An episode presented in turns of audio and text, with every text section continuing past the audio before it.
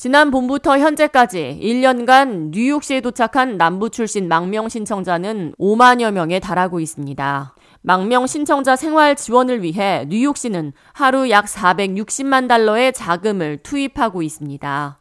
뉴욕시는 7일 화요일 꾸준한 증가세를 이어가고 있는 망명 신청자들의 행정적, 법적 절차 지원을 위해 24시간 연중 무휴 망명 신청자 지원센터를 개설할 것이라고 밝혔습니다.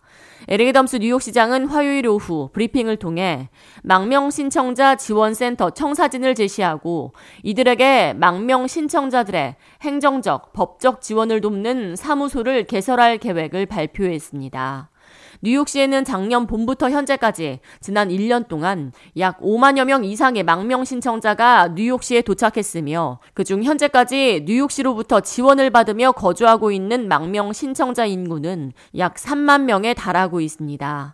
애덤스 시장은 수니 설리번과 파트너십을 맺고 망명 신청자들의 취업을 위한 교육과 주택 지원 등 실질적인 도움을 제공할 것이라고 말했습니다. 뉴욕시는 이같이 지속적이고 발전적인 망명 신청자 지원을 위해 앞으로도 뉴욕주와 연방정부의 자금 지원이 절실하다는 입장입니다. 아직까지 뉴욕시는 망명 신청자 지원센터가 어디에 개설될지에 대해서는 밝히지 않은 가운데 애덤스 시장은 우리의 최종 목표는 망명 신청자들이 스스로 자립해 살 수 있도록 돕는 것이라며 이들 중 일부는 뉴욕시가 아닌 다른 도시로 이주하게 될 것이라고 말했습니다.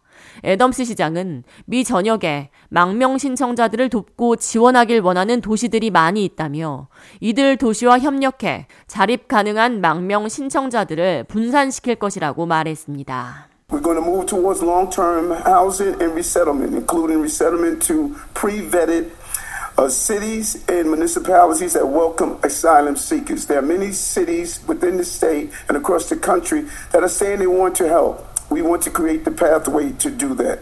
현재 뉴욕시 정부는 망명 신청자 가구 하나당 하루 약 364달러의 비용을 들여 생활 전반을 지원하고 있으며 이는 하루 총 460만 달러의 자금이 망명 신청자 지원에 쓰이고 있다는 의미입니다. 이에 뉴욕시 정부는 이미 수차례 망명 신청자 지원으로 인한 자금난에 시달리고 있다며 연방정부와 주정부에 지원을 촉구한 바 있습니다.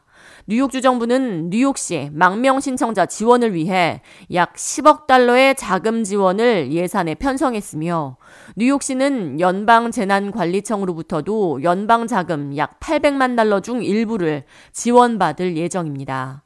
연방정부는 COVID-19 팬데믹 사태로 인해 방역과 공중보건 명목으로 트럼프 행정부 시절인 2020년 3월부터 US 코드 타이틀 42를 시행하며 이민자들의 입국을 제한해왔지만 곧 망명 신청 제한 조치의 만기가 다가오며 무단 월경 사례가 더욱 급증할 것이라는 우려가 나오고 있는 실정입니다. 이에 조 바이든 행정부는 멕시코 국경을 통한 망명 신청을 엄격하게 제한할 새로운 제도를 추진 중에 있습니다. K-라디오 이하예입니다.